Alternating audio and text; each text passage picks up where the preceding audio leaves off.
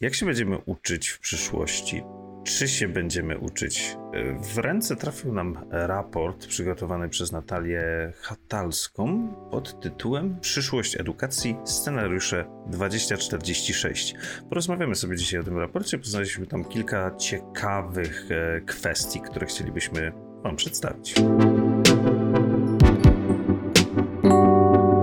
Szósty odcinek czwartego, ale pierwszego sezonu to tylko podcast. Jeszcze słowem wstępu, zanim przejdziemy do mięska, przypominam o trwającym konkursie. E, do wygrania jest biurko stojące od firmy Habys, która tutaj nam no, jest. No, nie nagrywaliśmy przez chwilę, wracamy. E, znaczy, ty, słuchaczu, e, drogi, słyszysz ten odcinek jednocześnie, bo my mamy tutaj taki sprytny motyw z buforem. Nagrywamy wcześniej, później składamy, więc później, jak nam się coś wywali po drodze z terminem, to nic się nie dzieje. W każdym razie, jest konkurs tam warto się cofnąć dwa, trzy odcinki i posłuchać o co chodzi, bo tak naprawdę mm, lekkim, małym, przyjemnym zaangażowaniem można zgarnąć biurko stojące, o których de facto był e, cały odcinek. Niemniej, a propos biurka, no bo przy biurku też się uczy, a w końcu wiesz, teraz jest dużo wszystkiego zdalnego. Przyszłość edukacji scenariusze 2046 albo 2046 przygotowane przez firmę In Future Institute, um, czyli tak naprawdę firmę pani Natalii Hatalskiej, badaczki, którą bardzo szanuję, nawet mam jej książkę o marketingu, o kampaniach marketingowych.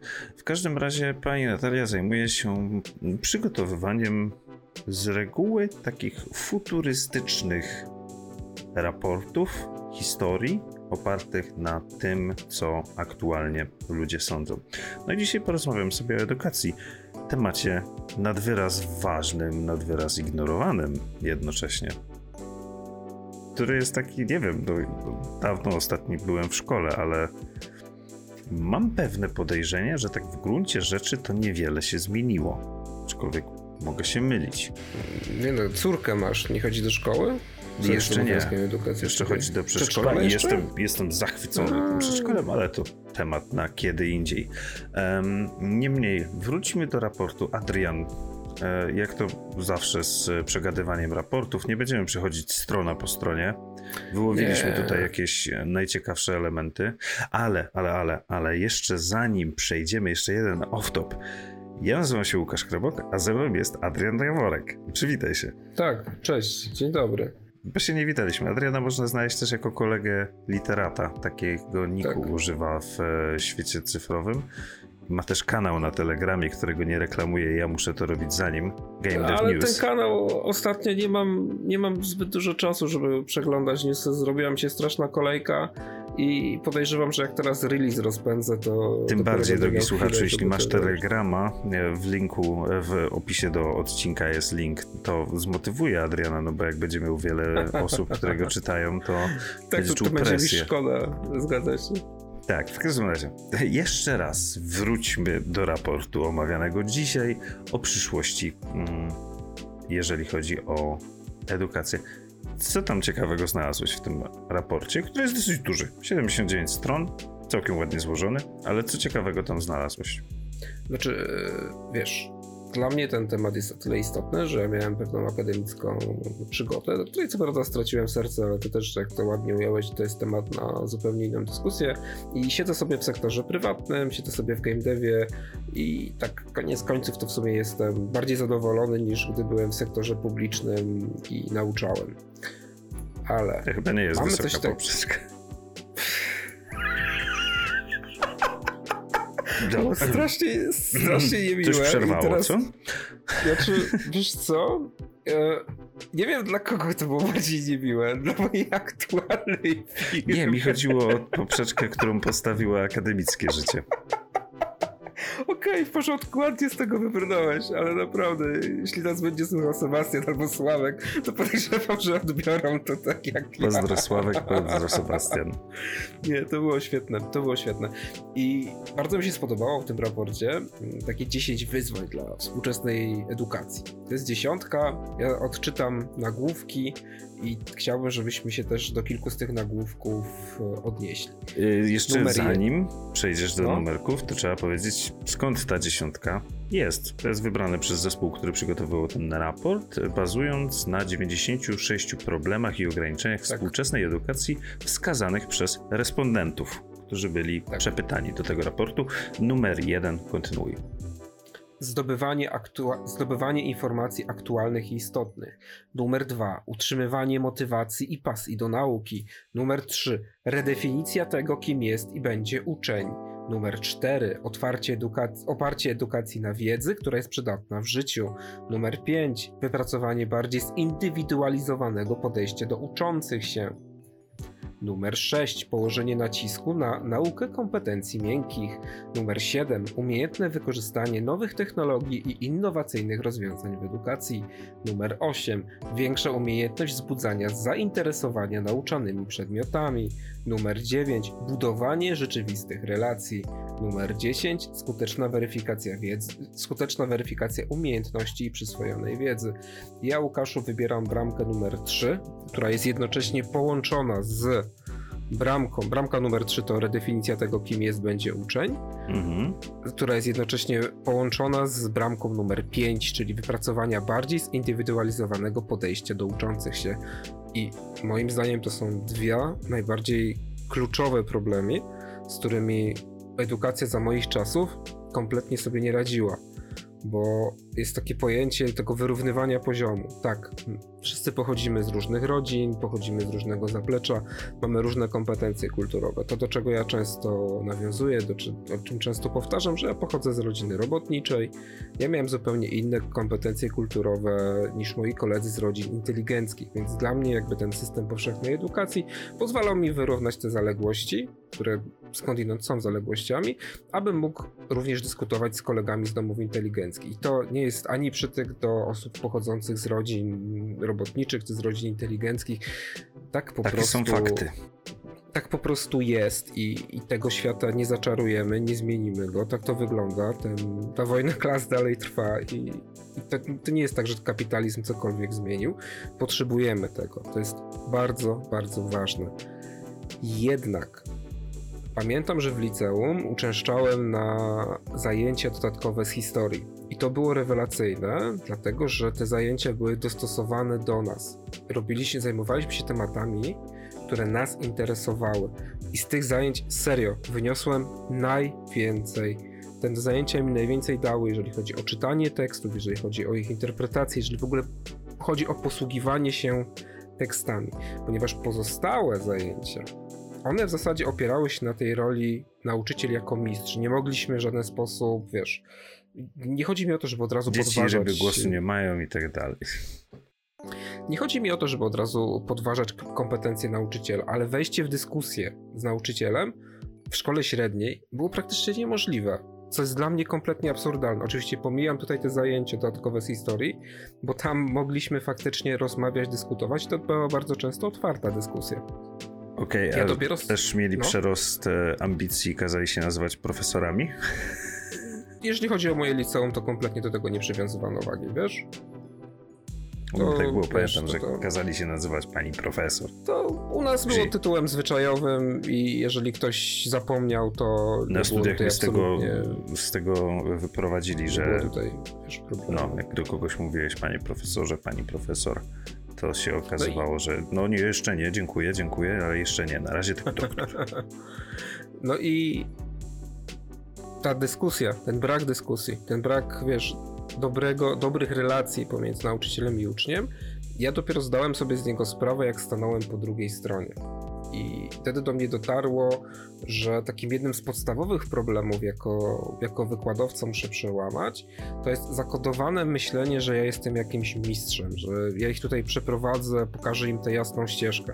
Bolesna prawda jest taka, że w momencie, w którym staje się po tej drugiej stronie, tak naprawdę dopiero wtedy się wie, ile się nie wie. I nie jest się, często jest się specjalistą, ekspertem w jakiejś bardzo wąskiej dziedzinie, a cała reszta to jest kompletna niewiadoma. I jeżeli wykładowca potrafi się do tego przyznać, to już jest naprawdę rewelacyjna, rewelacyjna robota.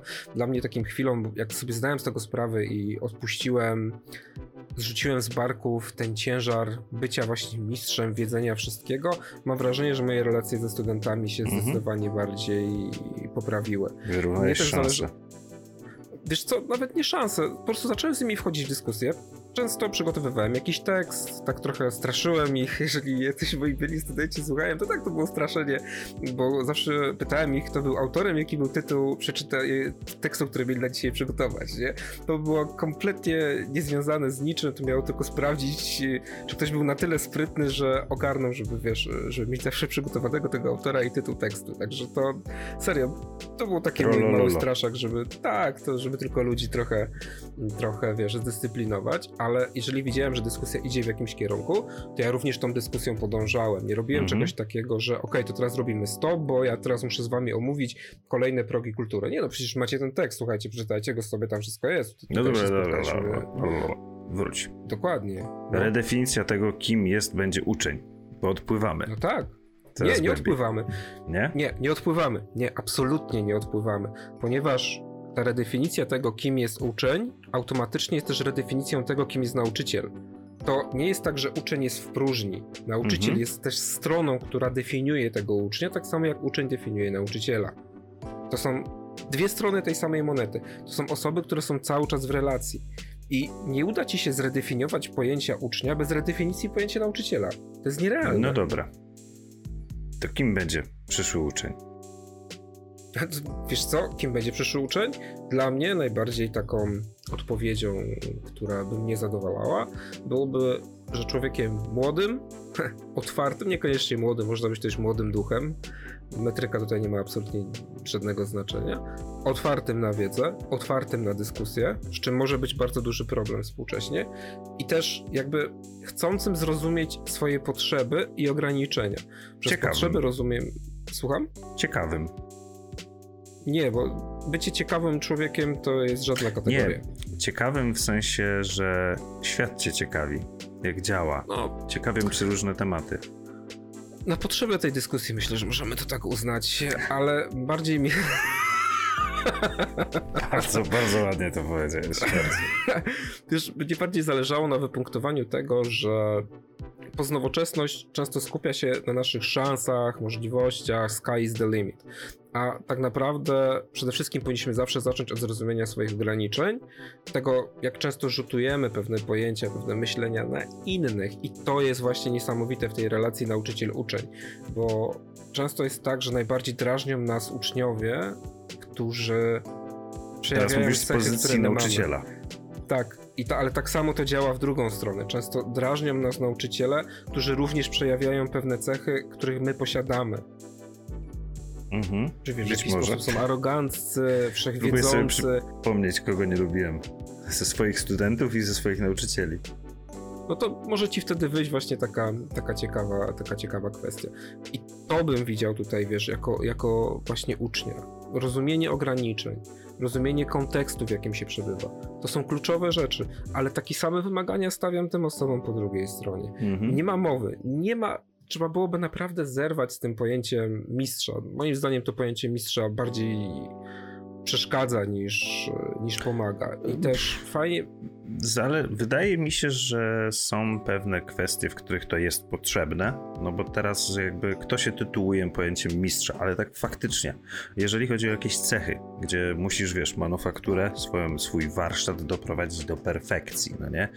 No i w tym momencie musisz z tą osobą jakby z tym, co ona przekazuje, nie masz zbyt dużej polemiki. Musisz się po prostu nauczyć to robić. Oczywiście z reguły ta osoba, która cię naucza, mistrz, będzie ci to tłumaczyć, ale tutaj jakby no nic nie zmienisz w tym, jak to działa. Bo chodzi mi tutaj stricte o manufaktury, jakieś cechy faktycznie, gdzie jest, wiesz, ten tytuł mistrza dostajesz w tym momencie taki oryginalny. Wydaje mi się, że tutaj tej polemiki i tej tak, otwartości myślę, nie musi być aż tak dużo ze względu na to, że tutaj wiesz, skupiasz się bardzo na tym procesie wytworzenia czegoś w konkretny sposób.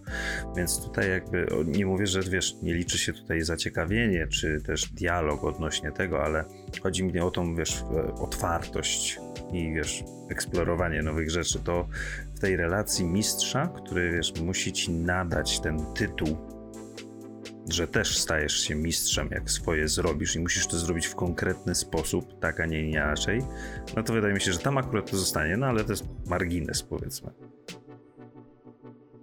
No, okej, okay, to myślę, że masz rację. I też wiesz, przy tym definiowaniu i tych zindywidualizowanych ścieżkach, e, też myślę, że kluczowe jest rozumienie błędu, nastawienie na to, że porażka sama w sobie, inaczej nieprzepracowana porażka jest porażką. I tak samo nieprzepracowany sukces jest porażką, bo to jest takie, wiesz, śmieszne powiedzenie, które my często powtarzamy w game devie, że twojej grze mogą się przydarzyć dwie tragedie może się nie udać i ty kompletnie nie zrozumiesz, dlaczego się nie udało i możesz odnieść spektakularny sukces i też nie spróbujesz zrozumieć, dlaczego ci się udało odnieść ten spektakularny Patrz, wyżej. No dobra, tutaj w tym raporcie się pojawia i to też w tym punkcie, o którym mówisz, e, pojęcie lifelong learning. Sam chciałeś tak. o nim też podyskutować. Bo uczymy się przez całe życie i błędem jest... A przynajmniej powinniśmy. Nie, musimy. Mm, nie, to jest Łukasz, nie, to już nie jest powinniśmy. Serio, to już musimy. Widzę to po sobie. To nie ma mowy, że mm, jeżeli ja w pewnym momencie odpuszczę, to ja automatycznie jestem w tyle. I te tak, zaległości ja to, dotyczące. To jest takie bardzo sztampowe w stylu, wiesz, jeżeli ty stoisz w miejscu, to się cofasz, bo świat idzie do tak. przodu, tak czy siak. Ale to jest prawdziwe, niestety. Niestety, niestety. To jest bolesne, ale tak to wygląda i to bardzo często obserwuję na sobie, stąd są te moje regularne prasówki, odświeżanie wiedzy, aktualizowanie tej wiedzy. Poszerzanie bańki I... informacyjnej. Tak, bo to, to nie jest tak, że wiesz, to już nawet nie jest dla mnie, czy ja tego chcę, czy nie. Y, jeżeli ja chcę zostać w tym biznesie, jeżeli ja chcę być skuteczny, jeżeli chcę być kompetentny, żebym, wiesz, wychodził na kogoś, z kim moi szefowie mogą rozmawiać, mogą wchodzić w dyskusję, to ja muszę cały czas nadrabiać tę wiedzę, cały czas muszę ją zdobywać. Rozwijać się. no ja też się przekwalifikowałem, nie? No Boże, przecież ja z wykształcenia jestem literaturoznawcą, a zajmuję się kierowaniem I dlatego projektami. kolega literat. I, a zajmuję się kierowaniem projektami i analityką danych związanych z grami komputerowymi. Da się. Nie było wyjścia, no to, to jest akurat to jest profesja, która pozwala mi opłacać rachunki. Jakkolwiek brutalnie to brzmi, ale tak to wygląda. No, tak, tak no. bywa. Jakby, wiesz, ja akurat należę do osób, które bardzo, mo, może nie bardzo już, ale się nudzą pewien sposób. Należy do tych, którzy zamiast wybrać sobie ścieżkę życia i wiesz, być mistrzem właśnie w jakimś fachu, szlifować to przez 30 lat, to ja wolę być yy, na tym poziomie wystarczającym, ale w wielu kwestiach. Wiesz, poznać te rzeczy w tym momencie. Tak jak, yy, nie wiem, przykład sportu chociażby, no nie? Jak się nauczyłem mm, na poziomie wystarczającym, żeby mieć Friday, nie myśleć o tym, co robię technicznie, tylko po prostu czerpać radość na przykład z jazdy na rowerze, z jazdów, a w sensie, że downhillu, to to puściłem po prostu i zacząłem się interesować BMX-em. Na BMX-ie mi się udało zrobić kilka trików, puściłem to, zacząłem się interesować snowboardem i teraz też zaczynam już dochodzić, widzę u siebie, że zaczynam dochodzić do granicy snowboardu i będę musiał sobie znaleźć jakiś inny sport, w którym znowu będę wystarczający i zauważyłem, że podobnie mam z pracą i z nauką jakichś rzeczy, e, wiesz, no chociażby ten longboard elektryczny, udało mi się go zrobić, jeździł, MVP, fajnie. Następny projekt jakiś, no nie? I y, można też powiedzieć, że przez to nie kończę rzeczy, które zacząłem, ale nie kończę ich do poziomu perfekcji, tylko do poziomu wystarczającego i mam cały czas, wiesz, taką właśnie chęć robienia nowych rzeczy po prostu dlatego, że są nowe, że są inne, że się mogę czegoś nauczyć, że wiesz, mogę przeczytać inną książkę, mogę coś zgłębić innego. Mhm. Ale muszę to Rozumiem. robić i mam po prostu, wiesz, takie cykle. E, no i pracowy cykl jest oczywiście inny niż ten związany chociażby ze sportem albo z hobby, ale po prostu mi się to zauważyłem, że szybko zmienia. Jak dochodzę do tego poziomu wystarczającego, to zmieniam to na coś innego. Ostatnio po głowie chodziło mi ukulele, ale odpuściłem ze względu na sąsiadów, żonę, dziecko. Nie będę im tego robił. Ukulele. Boże, zaskoczyłeś mnie, wiesz. Nie, nie spodziewałem się ukulele. Wiesz, ja, ja, ja, mam taką tendencję, że lubię robić rzeczy inne niż cała reszta, że tak powiem, moich znajomych i ludzi z mojej bańki. No nie tak samo, to jeżeli jest... chodzi o snowboard. Byłem, wiesz, nikt dosłownie nikt nie jeździł na desce. No to Łukaszek sobie pojeździ na desce. I tak właściwie to się kula cały czas. W każdym razie wyznaję też tą zasadę, że człowiek powinien się uczyć całe życie i to nie chodzi mi o naukę o błęd na błędach, tylko po prostu poszerzać horyzonty, podróżować, bo to jest według mnie dobre i nie chodzi mi tutaj, wiesz, że musisz wyjechać na Bali na pół roku, ale po prostu widzieć inne kultury, to jak inni ludzie żyją, mieć kontakt z, e, z innym podejściem do życia, światopoglądem i tak dalej, i tak dalej. Więc ja się tutaj w pełni zgadzam, że to musi iść w tym kierunku, ale to jest cholernie, cholernie mocno związane z tym, co ty powiedziałeś o tych nauczycielach, bo muszą się w tym momencie zmienić całkowicie też ich kompetencje, żeby właśnie no, ludzi tak. zaciekawiać, dać im wędkę, a nie rybę.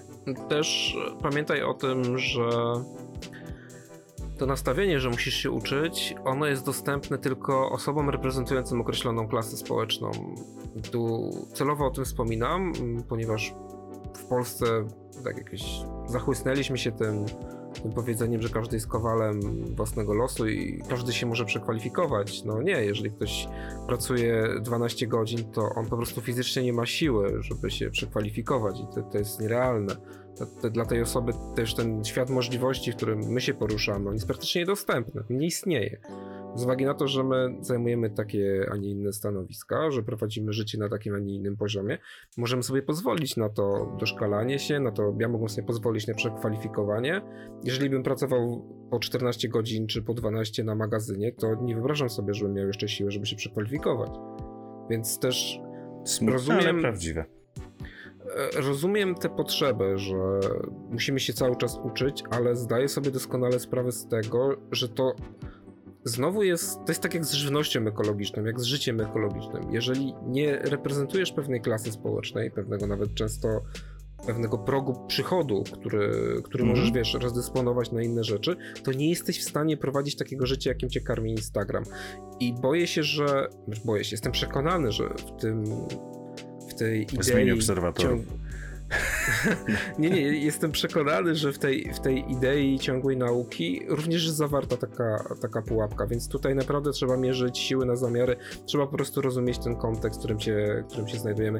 A to, wiesz, to po prostu nic mnie też nie wpienia, jak mówienie ludziom, którzy naprawdę wykonują często ciężkie prace, potrzebne prace, że mogliby się przekwalifikować i wystarczy, żeby trochę tylko siły Weź kredyt, zmień pracę to jest, wiesz, dla mnie to jest absurdalne, jak w ogóle Ten można coś takiego powiedzieć. człowiek w Polsce tak powiedział.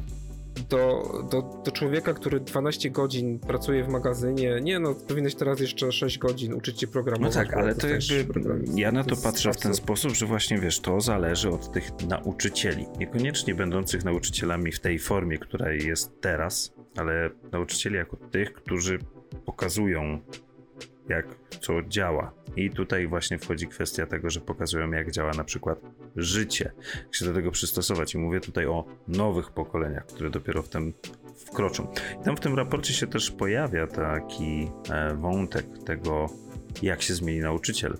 I tam się pojawia właśnie, że mm, nie będzie już takiego klasycznego, znaczy nie będzie. To jest jakby, wiesz, Nikt nie ma szklanej kuli, żeby powiedzieć, co dokładnie będzie, ale na podstawie odpowiedzi respondentów, że wykształci się właśnie te, ten nauczyciel pójdzie bardziej w kierunku mentora, pokazującego, zarażającego pasją, zachęcającego do szukania, wiesz, nauka uczenia, że tak, tak powiem, się w tym momencie, a z drugiej strony e, będzie też specjalizacja tego nauczyciela na zasadzie praktyka, który będzie pokazywał właśnie jak co działa e, i tego typu elementy, ale nie będzie już, wiesz, takiego właśnie suchego wykładania wiedzy, e, że będzie to szło w tym kierunku. No to będąc dalej brutalnym, wyobrażasz sobie, że praktyk Strasznie brutalny sobie... odcinek trudno, życie jest brutalne, zalecam się przyzwyczaić.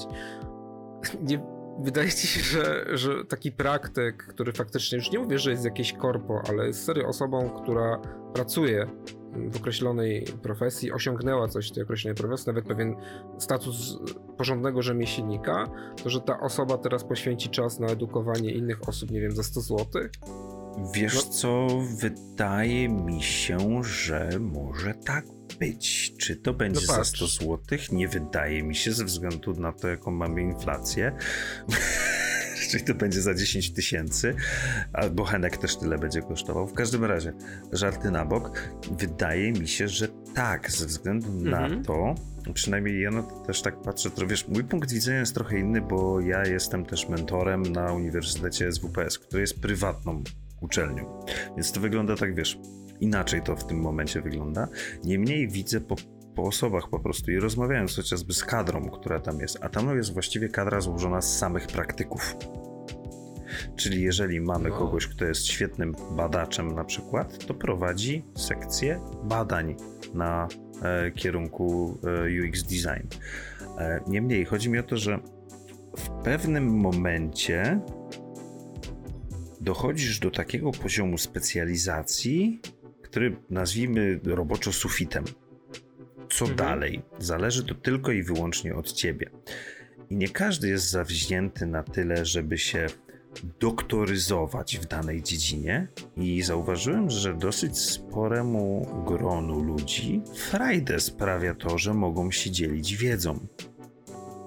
I wydaje mi się, przynajmniej patrząc tak jak mówię na tą kadrę, z którą ja mam styczność na SWPS-ie, że to też nie jest dla pieniędzy robione. Bo znowu, jak jesteś w tym momencie, wiesz, jesteś specjalistą, mm, może nie światowej, mhm. ale nawet krajowej klasy.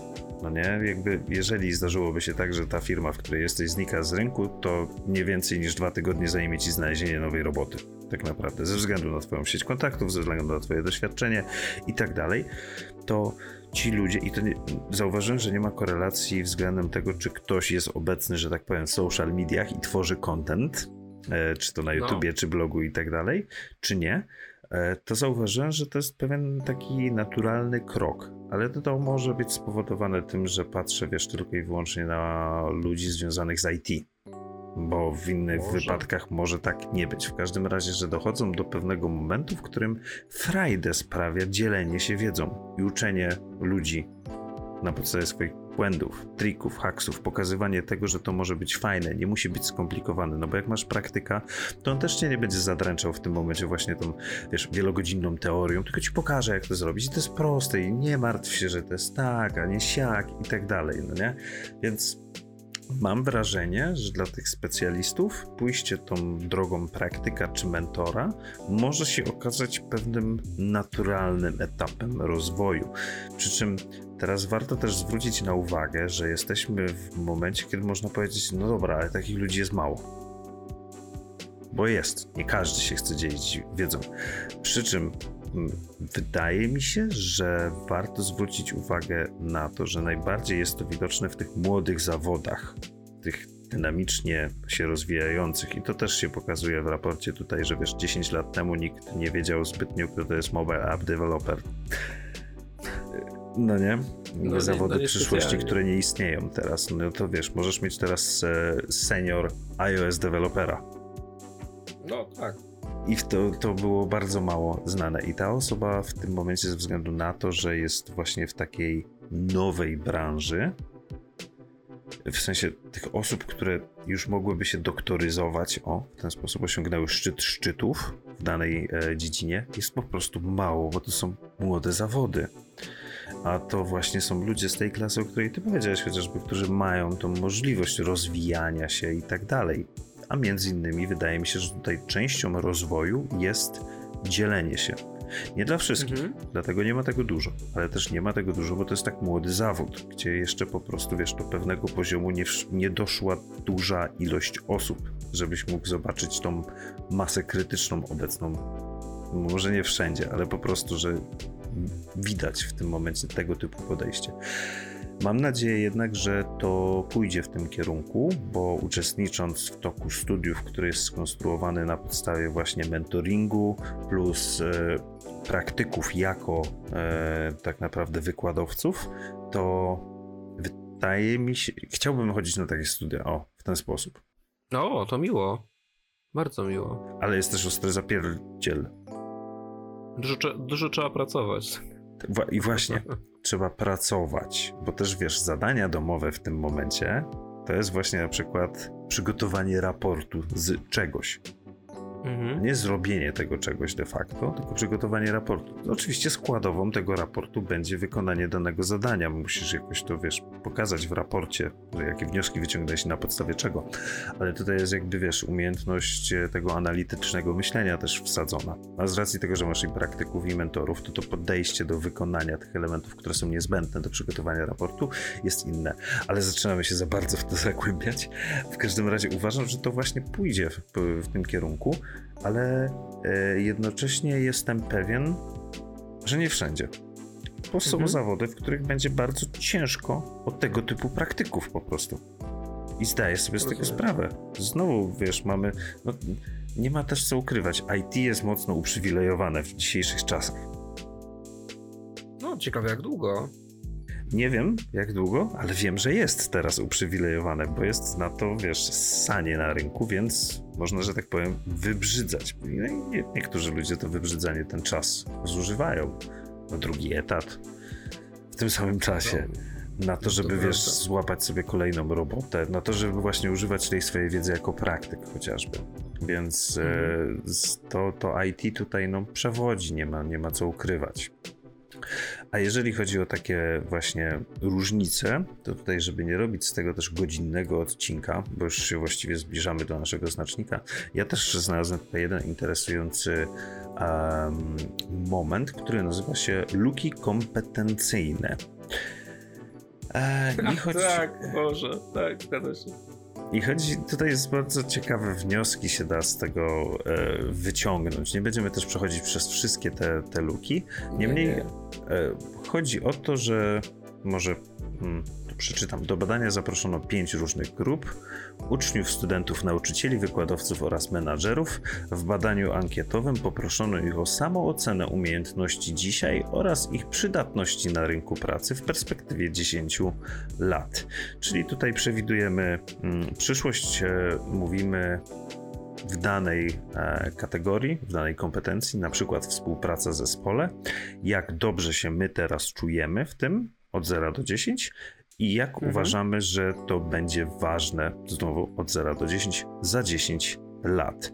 No i tutaj e, pewną taką prawidłowością, którą tutaj widać, wykładowcy i nauczyciele to po prostu to, to jest ideolo, że tak powiem, bo oni mają najmniejszą różnicę pomiędzy tym, co umieją, a co będzie przydatne w przyszłości.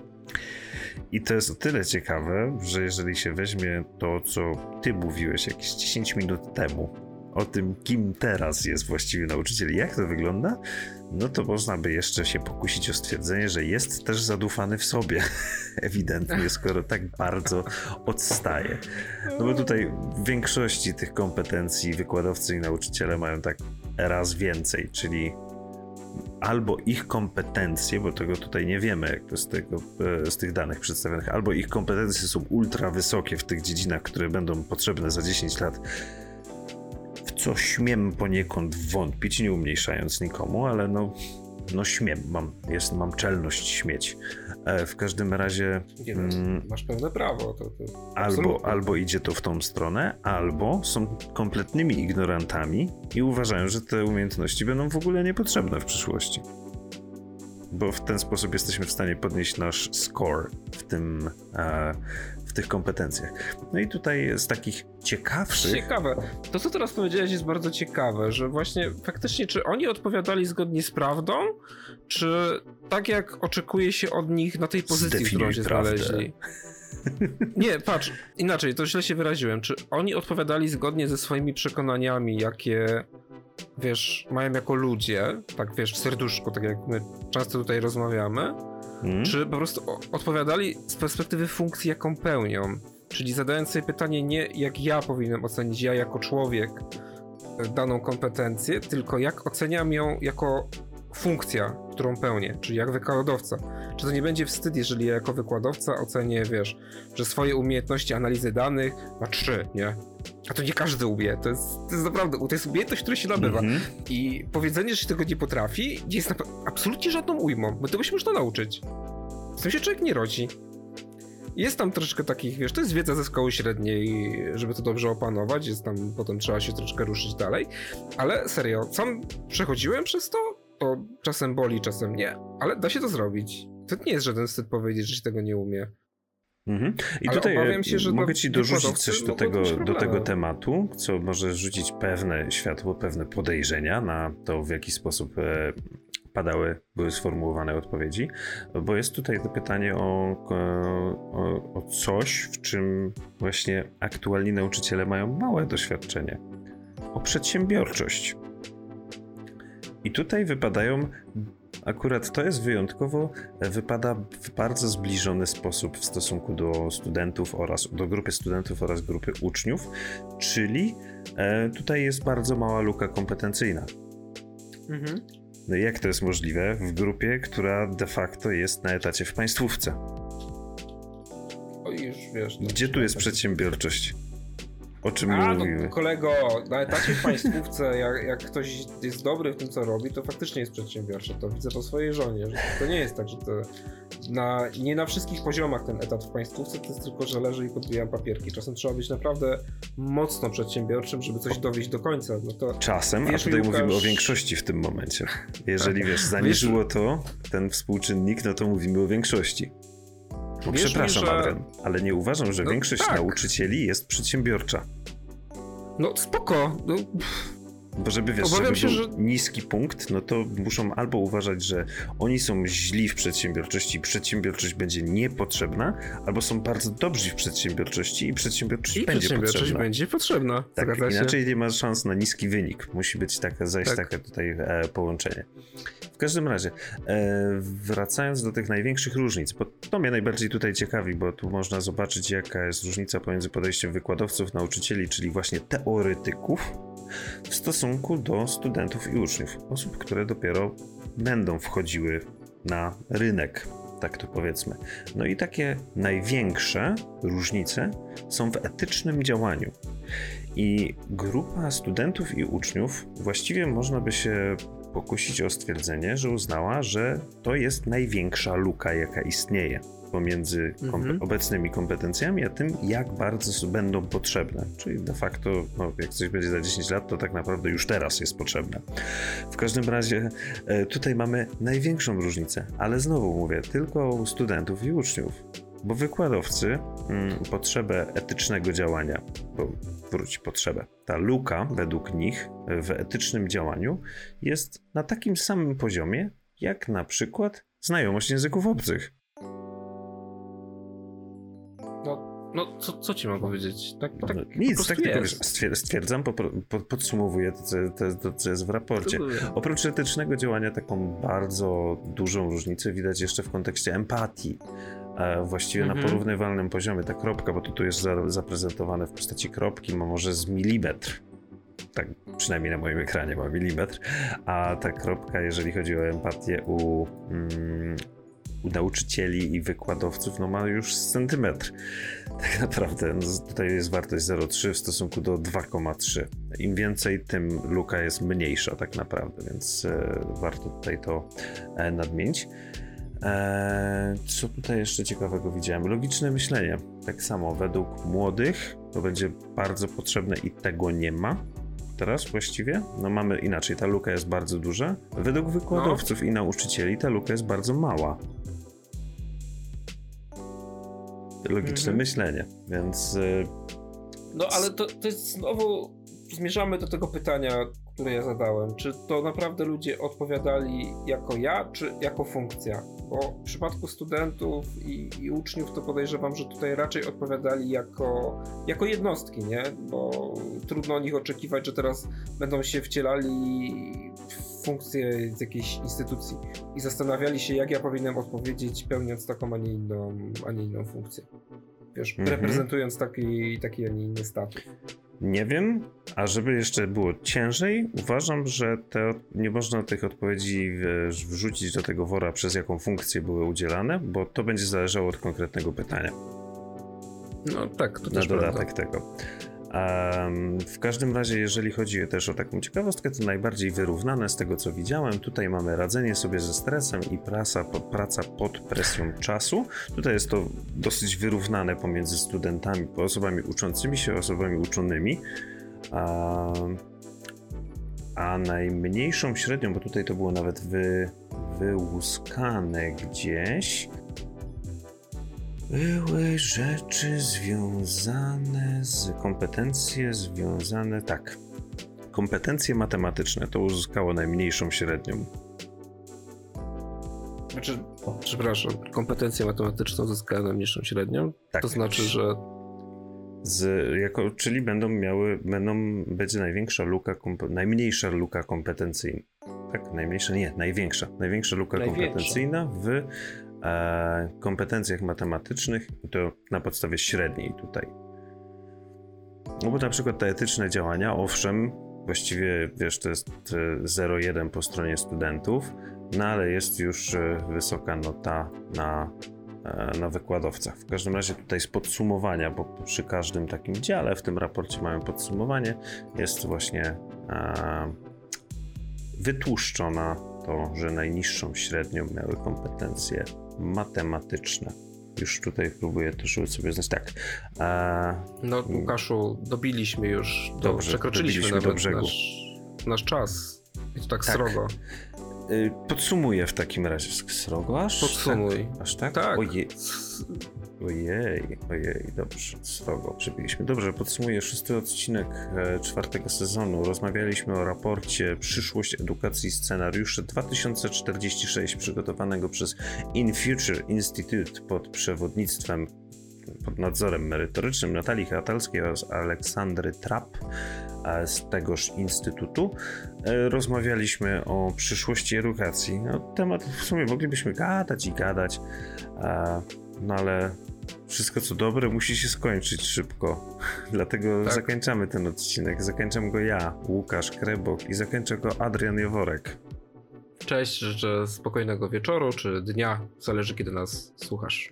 Ja też życzę też życzę i życzę, żebyśmy się usłyszeli w kolejnym odcinku, bo to tylko podcast. Był szósty, a kolejny będzie siódmy. Siódmy. Do usłyszenia. Czołem. Cześć.